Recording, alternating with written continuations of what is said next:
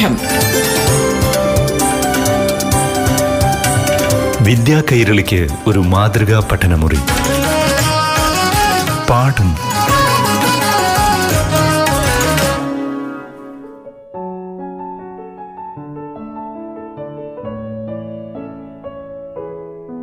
പ്രിയപ്പെട്ട കൂട്ടുകാരെ പാഠം ക്ലാസ് മുറിയിലേക്ക് എല്ലാ കൂട്ടുകാർക്കും സ്വാഗതം.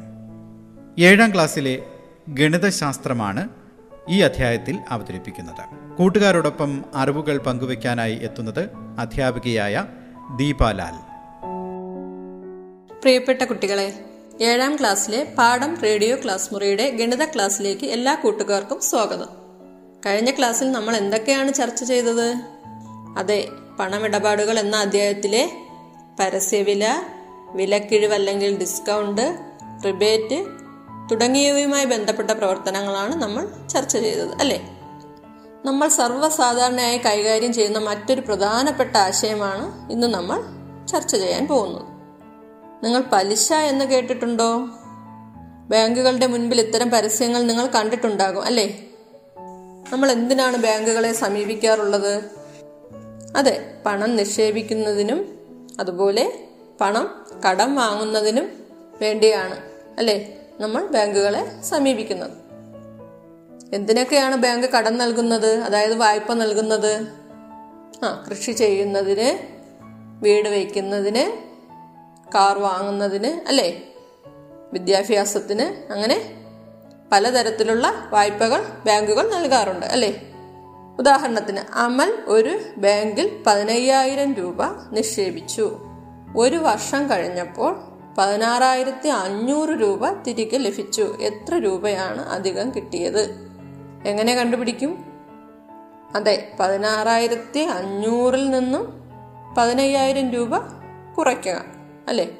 അപ്പോൾ എത്രയാണ് കിട്ടുന്നത്? അതെ ആയിരത്തി അഞ്ഞൂറ് രൂപ അല്ലേ? അമൽ പതിനയ്യായിരം രൂപ നിക്ഷേപിച്ചപ്പോൾ ഒരു വർഷം അഥവാ പന്ത്രണ്ട് മാസം കഴിഞ്ഞ് തിരികെ എടുക്കാൻ ചെന്നപ്പോൾ എത്ര കിട്ടി? ആയിരത്തി അഞ്ഞൂറ് രൂപ അധികമായി കിട്ടി അല്ലേ? പതിനാറായിരത്തി അഞ്ഞൂറ് രൂപ കിട്ടി. അതായത് ആയിരത്തി അഞ്ഞൂറ് രൂപ അധികം കിട്ടി. എന്നാൽ വേറൊരു പ്രവർത്തനം നോക്കൂ.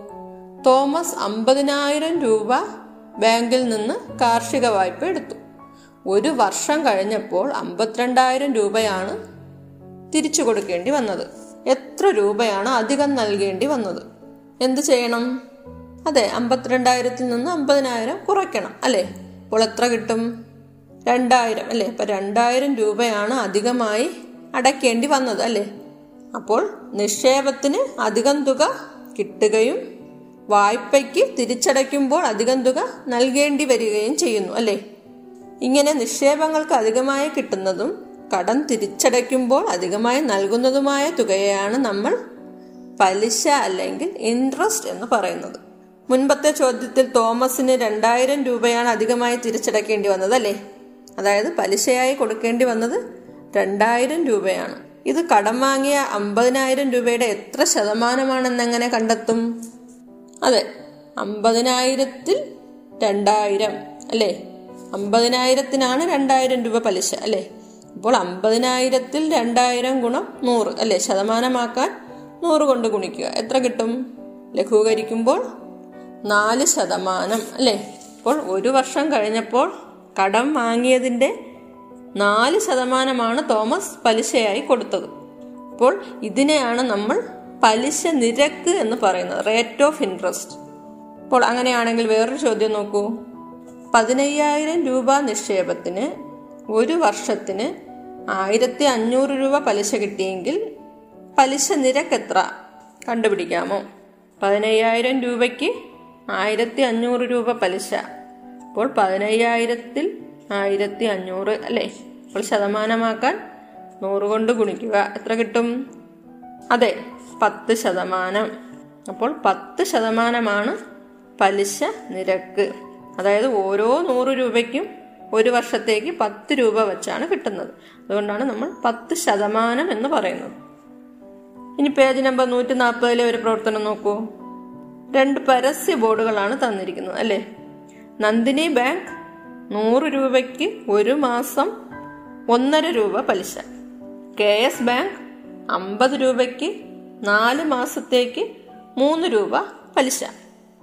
ഏത് ബാങ്കാണ് കൂടുതൽ പലിശ നൽകുന്നത്? നമുക്ക് ഓരോന്നായി നോക്കാം. നന്ദിനി ബാങ്കിൽ നൂറ് രൂപയ്ക്ക് ഒരു മാസത്തെ പലിശ ഒന്നര രൂപ അല്ലേ? അങ്ങനെയാണെങ്കിൽ നൂറ് രൂപയ്ക്ക് പന്ത്രണ്ട് മാസത്തെ പലിശ എത്രയായിരിക്കും? അതെ പന്ത്രണ്ട് ഗുണം ഒന്നര അല്ലേ? എത്ര കിട്ടും? പന്ത്രണ്ട് ഗുണം ഒന്നേ അധികം പന്ത്രണ്ട് ഗുണം അര അല്ലേ? പന്ത്രണ്ട് ഗുണം ഒന്ന് പന്ത്രണ്ട് പന്ത്രണ്ട് ഗുണം അര ആറ് അല്ലേ? പന്ത്രണ്ടിന്റെ പകുതി. അപ്പോൾ രണ്ടും കൂടെ കൂട്ടുമ്പോൾ പതിനെട്ട് രൂപ അല്ലേ? അപ്പോൾ നൂറ് രൂപയ്ക്ക് പന്ത്രണ്ട് മാസത്തെ പലിശ അതായത് ഒരു വർഷത്തെ പലിശ എന്ന് പറയുന്നത് പതിനെട്ട് രൂപ അല്ലെ? നൂറ് രൂപയ്ക്ക് പതിനെട്ട് രൂപയാണെങ്കിൽ നിരക്ക് എത്രയാണ്? പതിനെട്ട് ശതമാനം അല്ലെ? അപ്പോൾ പതിനെട്ട് ശതമാനമാണ് പലിശ നിരക്ക്. എന്നാൽ രണ്ടാമത്തെ ബാങ്കായ കെ എസ് ബാങ്കിലോ? അതെ അമ്പത് രൂപയ്ക്ക് നാല് മാസത്തെ പലിശ മൂന്ന് രൂപ അല്ലേ? അപ്പോൾ നമ്മൾ നൂറ് രൂപയിലേക്ക് മാറ്റണ്ടേ? അമ്പതിനെ നൂറാക്കാൻ എന്ത് ചെയ്താൽ മതി? ഇരട്ടിയാക്കണം അല്ലേ? അതായത് രണ്ട് കൊണ്ട് ഗുണിക്കണം. അപ്പോൾ നൂറ് രൂപയ്ക്ക് നാല് മാസത്തെ പലിശ എന്ത് കിട്ടും? മൂന്നിനെ രണ്ടു കൊണ്ട് ഗുണിക്കുമ്പോൾ ആറ് രൂപ അല്ലേ? അങ്ങനെയാണെങ്കിൽ നൂറ് രൂപയ്ക്ക് പന്ത്രണ്ട് മാസത്തെ പലിശ എന്ത് കിട്ടും? നാല് ഗുണം മൂന്നല്ലേ പന്ത്രണ്ട്? അപ്പോൾ പലിശയെയും മൂന്ന് കൊണ്ട് ഗുണിക്കണം അല്ലേ? എത്ര കിട്ടും? ആറ് ഗുണം മൂന്ന് അതായത് പതിനെട്ട് രൂപ അല്ലേ? അപ്പോൾ നൂറ് രൂപയ്ക്ക് ഒരു വർഷത്തെ പലിശ എന്ന് പറയുന്നത് പതിനെട്ട് രൂപ. അങ്ങനെയാണെങ്കിൽ എത്രയാണ് നിരക്ക്? അതെ പതിനെട്ട് ശതമാനമാണ് പലിശ നിരക്ക്.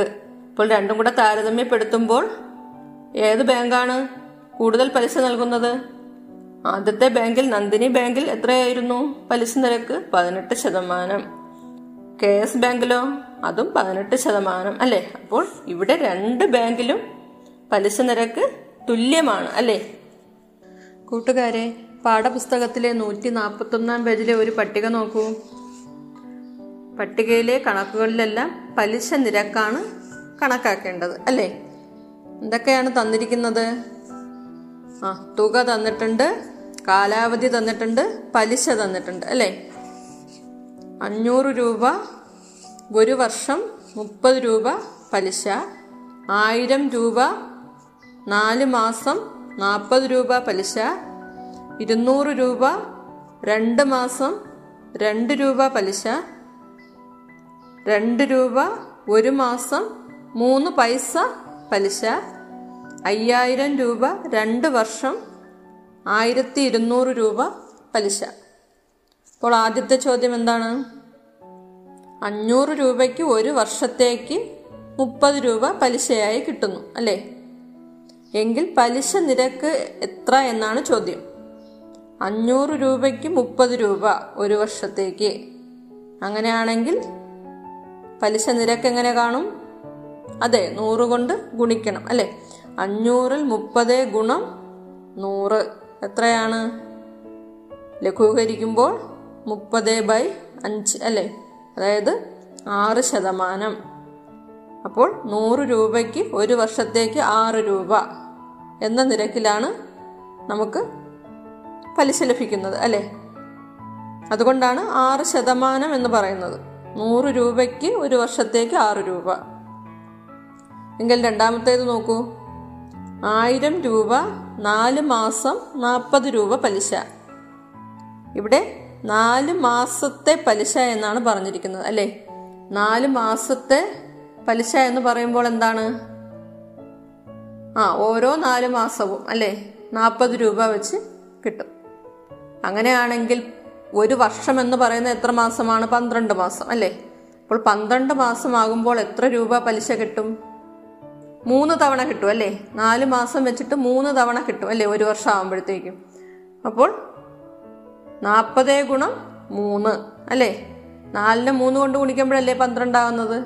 അതുകൊണ്ട് ഇവിടെ നാൽപ്പതേ ഗുണം മൂന്ന് നൂറ്റി ഇരുപത് രൂപ ആണ് പലിശയായി കിട്ടുന്നത് അല്ലേ? അങ്ങനെയാണെങ്കിൽ പലിശ നിരക്ക് എങ്ങനെ കണ്ടുപിടിക്കും? ആയിരം രൂപയ്ക്ക് നൂറ്റി ഇരുപത് രൂപ. അപ്പോൾ പലിശ നിരക്ക് കണ്ടുപിടിക്കാൻ നൂറ് കൊണ്ട് ഗുണിക്കണം അല്ലേ? അപ്പോൾ എത്ര കിട്ടും? ആയിരത്തിൽ നൂറ്റി ഇരുപത് ഗുണം നൂറ്. അതെ പന്ത്രണ്ട് ശതമാനം.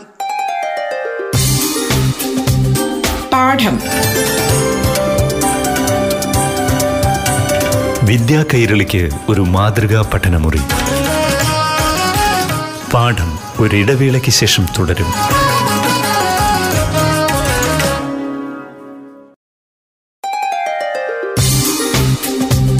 പാഠം. വിദ്യാ കൈരളിക്ക് ഒരു മാതൃകാ പഠനമുറി. പാഠം തുടരുന്നു.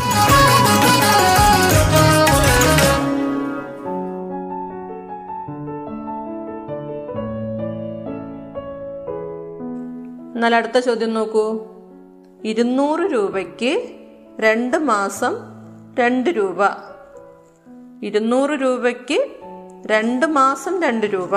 അല്ലേ? അപ്പോൾ രണ്ട് മാസം വെച്ചിട്ടാണ് കിട്ടുന്നത്. അല്ലേ? രണ്ട് മാസം രണ്ട് മാസം കൂടുമ്പോഴാണ് കിട്ടുന്നത്. അപ്പോൾ ഒരു വർഷം എന്ന് പറയുന്നത് പന്ത്രണ്ട് മാസം. അപ്പോൾ എത്ര തവണകളായിട്ടാണ് കിട്ടുന്നത്? ആറ് തവണകളായിട്ട്. അല്ലേ? അപ്പോൾ രണ്ടിനെ രണ്ട് രൂപയെ ആറ് കൊണ്ട് ഗുണിക്കണം. അല്ലേ? അപ്പോൾ എത്ര കിട്ടും? പന്ത്രണ്ട് രൂപ അല്ലേ? അപ്പോൾ ഒരു വർഷത്തേക്ക് പന്ത്രണ്ട് രൂപയാണ് പലിശയായി കിട്ടുന്നത്. അങ്ങനെയാണെങ്കിൽ നിരക്ക് എങ്ങനെ കണ്ടുപിടിക്കും? അതെ ഇരുന്നൂറിൽ പന്ത്രണ്ട് ഗുണം നൂറ്. എത്ര കിട്ടും? ആറ് ശതമാനം. അടുത്ത ചോദ്യം എന്താണ്? രണ്ട് രൂപയ്ക്ക് ഒരു മാസം മൂന്ന് പൈസ. രണ്ട് രൂപയ്ക്ക് ഒരു വർഷം എത്രയായിരിക്കും? അതായത് പന്ത്രണ്ട് മാസം. മൂന്നേ ഗുണം പന്ത്രണ്ട് അല്ലേ? ഒരു മാസം മൂന്ന് പൈസയാണെങ്കിൽ പന്ത്രണ്ട് മാസം മൂന്നേ ഗുണം പന്ത്രണ്ട്. എത്ര? മുപ്പത്താറ് പൈസ. ഇവിടെ എന്താണ്? തുക രൂപയിലും പലിശ പൈസയിലുമാണ് തന്നിരിക്കുന്നത് അല്ലേ? അപ്പോൾ നമ്മൾ രണ്ടും ഒരേ യൂണിറ്റ് ആക്കണം അല്ലേ? അപ്പോൾ രണ്ട് രൂപയെ നമുക്ക് പൈസ ആക്കാം എത്ര പൈസയാണ്? ഒരു രൂപ എന്ന് പറയുന്നത് നൂറ് പൈസ അല്ലേ? അപ്പോൾ രണ്ട് രൂപ എന്ന് പറയുന്നത് ഇരുന്നൂറ് പൈസ. അപ്പോൾ ഇരുന്നൂറ് പൈസ ഒരു വർഷം മുപ്പത്താറ് പൈസ പലിശ അല്ലേ? അപ്പോൾ ഇരുന്നൂറിൽ മുപ്പത്താറ് ഗുണം നൂറ്. എന്ത് കിട്ടും? പതിനെട്ട് ശതമാനം. അപ്പോൾ പലിശ നിരക്ക് എന്ന് പറയുന്നത് പതിനെട്ട് ശതമാനമാണ്. അടുത്തത് എന്താണ് അയ്യായിരം രൂപ രണ്ട് വർഷം ആയിരത്തി ഇരുന്നൂറ് രൂപ പലിശ. അപ്പോൾ അയ്യായിരം രൂപ രണ്ട് വർഷം ആയിരത്തി ഇരുന്നൂറ് രൂപ. നമുക്ക് ഒരു വർഷത്തേലെ കാണേണ്ടത്? ഇപ്പോൾ അയ്യായിരം രൂപ ഒരു വർഷത്തേക്ക് എത്രയായിരിക്കും? അതിന്റെ പകുതിയായിരിക്കും അല്ലേ? ഇപ്പോൾ എത്രയാണ്? അറുന്നൂറ് രൂപ. എങ്ങനെ നിരക്ക് എങ്ങനെ കണ്ടുപിടിക്കും? അയ്യായിരത്തിൽ അറുന്നൂറ് ഗുണം നൂറ് അല്ലേ? എത്രയാണ്? അതെ പന്ത്രണ്ട് ശതമാനം. കുട്ടികൾക്ക് മനസ്സിലായോ? എന്നാൽ നമുക്ക് അടുത്ത ചോദ്യത്തിലേക്ക് പോകാമോ? സഹകരണ ബാങ്കിൽ നിക്ഷേപങ്ങൾക്ക് ഒമ്പത് ശതമാനം പലിശയാണ് നൽകുന്നത്. രവി ബാങ്കിൽ മുപ്പതിനായിരം രൂപ നിക്ഷേപിച്ചു. ഒരു വർഷം കഴിയുമ്പോൾ എത്ര രൂപ കിട്ടും? അപ്പോൾ നിക്ഷേപിച്ച തുകയുടെ അതിനെയാണ് നമ്മൾ മുതൽ എന്ന് പറയുന്നത്. നിക്ഷേപിച്ച തുകയുടെ ഒമ്പത് ശതമാനമാണ് ഒരു വർഷം കഴിയുമ്പോൾ കിട്ടുന്ന പലിശ. അപ്പോൾ നിക്ഷേപിച്ച തുക എത്രയാണ്? മുപ്പതിനായിരം രൂപ. മുപ്പതിനായിരത്തിന്റെ ഒമ്പത് ശതമാനം. എങ്ങനെ കണ്ടെത്തും? മുപ്പതിനായിരം ഗുണം നൂറിൽ ഒൻപത്. അല്ലേ? എത്ര കിട്ടും? അതെ മുന്നൂറ് ഗുണം ഒമ്പത്. രണ്ടായിരത്തി എഴുന്നൂറ് രൂപ കിട്ടും അല്ലേ? അപ്പോൾ ഒരു വർഷം കഴിയുമ്പോൾ എത്ര രൂപ തിരിച്ചു കിട്ടും? പലിശയാണ് രണ്ടായിരത്തി എഴുന്നൂറ് അല്ലേ? ഒരു വർഷം കഴിയുമ്പോൾ പലിശ രണ്ടായിരത്തി എഴുന്നൂറ് രൂപ. എന്നാൽ എത്ര രൂപ തിരിച്ചു കിട്ടും? അതെ മുതലിന്റെ കൂടെ പലിശയും കൂടി കൂട്ടണം. അല്ലെ? മുതൽ എത്രയായിരുന്നു? മുപ്പതിനായിരം രൂപ. രണ്ടായിരത്തി എഴുന്നൂറ് രൂപ പലിശ. അപ്പോൾ എത്രയായി കൂട്ടിയപ്പോൾ? മുപ്പതിനായിരം അധികം രണ്ടായിരത്തി എഴുന്നൂറ് മുപ്പത്തിരണ്ടായിരത്തി എഴുന്നൂറ് രൂപയാണ് ഒരു വർഷം കഴിയുമ്പോൾ തിരിച്ചു കിട്ടുന്നത്. അല്ലേ? അങ്ങനെയെങ്കിൽ രണ്ട് വർഷം കഴിഞ്ഞാണ് തിരിച്ചെടുക്കുന്നതെങ്കിൽ എത്ര കിട്ടും? ഒരു വർഷത്തെ പലിശ രണ്ടായിരത്തി എഴുന്നൂറ് രൂപ അല്ലേ? അങ്ങനെയാണെങ്കിൽ രണ്ട് വർഷത്തെ പലിശ എന്തായിരിക്കും? അതെ രണ്ടേ ഗുണം രണ്ടായിരത്തി എഴുന്നൂറ്. എത്രയാണ്? അതെ അയ്യായിരത്തി നാനൂറ് രൂപയാണ് കിട്ടുന്നത് അല്ലേ? അപ്പോൾ ഒരു വർഷത്തെ പലിശ രണ്ടു കൊണ്ട് ഗുണിക്കുമ്പോൾ അല്ലേ? എന്ത് കിട്ടും? രണ്ട് വർഷത്തെ പലിശ കിട്ടും. അങ്ങനെയാണെങ്കിൽ ഇത് ഇങ്ങനെ ഗുണിക്കാതെ തന്നെ നമുക്ക് ഒറ്റ സ്റ്റെപ്പിൽ എങ്ങനെ രണ്ട് വർഷത്തെ പലിശ കാണാമെന്ന് നോക്കാം. ഒരു വർഷത്തെ എങ്ങനെയാണ് കാണുന്നത്? മുപ്പതിനായിരം ഗുണം നൂറിൽ ഒൻപത്. അങ്ങനെയാണെങ്കിൽ രണ്ട് വർഷത്തെ കാണാൻ മുപ്പതിനായിരം ഗുണം നൂറിൽ ഒമ്പതിനെ രണ്ട് കൊണ്ട് ഗുണിച്ചാൽ മതി. അപ്പോൾ എത്ര കിട്ടും? അതെ അയ്യായിരത്തി നാനൂറ് രൂപ. ഒറ്റ സ്റ്റെപ്പിൽ തന്നെ കിട്ടിയില്ലേ? അപ്പോൾ ചോദ്യം ഒരു വർഷത്തെ എന്നാണെങ്കിൽ മുപ്പതിനായിരം ഗുണം നൂറിലൊമ്പത് രണ്ട് വർഷത്തെ എന്നാണെങ്കിൽ മുപ്പതിനായിരം ഗുണം നൂറിലൊൻപത് ഗുണം രണ്ട്. മൂന്ന് വർഷത്തെ എന്നാണെങ്കിലോ? മുപ്പതിനായിരം ഗുണം നൂറിലൊൻപത് ഗുണം മൂന്ന്. അല്ലേ? അപ്പോൾ ഒന്ന് ഒരു വർഷത്തെ ആണെങ്കിൽ ഒന്നുകൊണ്ട് നമ്മൾ ഗുണിക്കാറില്ല. അതുകൊണ്ടാണ് അവിടെ ഗുണം ഒന്നിടാത്തത്. ഒന്നുകൊണ്ട് ഗുണിച്ചാലും അതേ സംഖ്യ തന്നെയല്ലേ കിട്ടുന്നത്. അതുകൊണ്ട് നമ്മൾ ഗുണം ഇടാറില്ല. അപ്പോൾ രണ്ട് വർഷത്തെ ആണെങ്കിൽ തുക ഗുണം പലിശ നിരക്ക് ഗുണം കാലാവധി അല്ലേ? അതുപോലെ ആണെങ്കിലും നാല് വർഷത്തെ കാണാനും മുപ്പതിനായിരം ഗുണം നൂറിൽ ഒൻപത് ഗുണം നാല്. അങ്ങനെയാണെങ്കിൽ പേജ് നമ്പർ നൂറ്റി നാൽപ്പത്തി മൂന്നിലെ ഒരു പ്രവർത്തനം നോക്കിയേ. ബാബു ഇരുപത്തയ്യായിരം രൂപ ബാങ്കിൽ നിക്ഷേപിച്ചു. ബാങ്ക് പതിനഞ്ച് ശതമാനം നിരക്കിലാണ് പലിശ കണക്കാക്കുന്നത്. രണ്ട് വർഷം കഴിയുമ്പോൾ എത്ര രൂപ തിരികെ ലഭിക്കും? ഇവിടെ നിക്ഷേപ തുക എത്രയാണ്? ഇരുപത്തയ്യായിരം രൂപ അല്ലേ? പലിശ നിരക്ക് പതിനഞ്ച് ശതമാനം അതായത് നൂറിൽ പതിനഞ്ച് അല്ലേ? കാലാവധി രണ്ട് വർഷം. അങ്ങനെയാണെങ്കിൽ പലിശ എങ്ങനെ കാണാം? അതെ മുതൽ ഗുണം പലിശ നിരക്ക് ഗുണം കാലാവധി അല്ലേ? ഇരുപത്തയ്യായിരം ഗുണം നൂറിൽ പതിനഞ്ച് ഗുണം രണ്ട് അല്ലേ? എത്ര കിട്ടും? അതെ ഏഴായിരത്തി അഞ്ഞൂറ് രൂപ. ഇത് പലിശയാണ് അല്ലെ? ഏഴായിരത്തി അഞ്ഞൂറ് രൂപ പലിശ. അങ്ങനെയാണെങ്കിൽ രണ്ട് വർഷം കഴിയുമ്പോൾ തിരികെ കിട്ടുന്ന തുക എത്രയായിരിക്കും?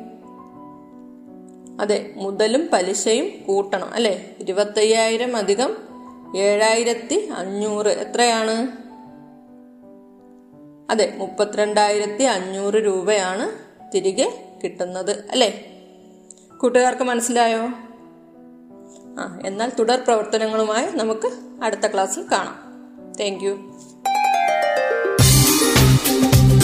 പാഠം. വിദ്യാ കൈരളിക്ക് ഒരു മാതൃകാ പഠനമുറി. പാഠം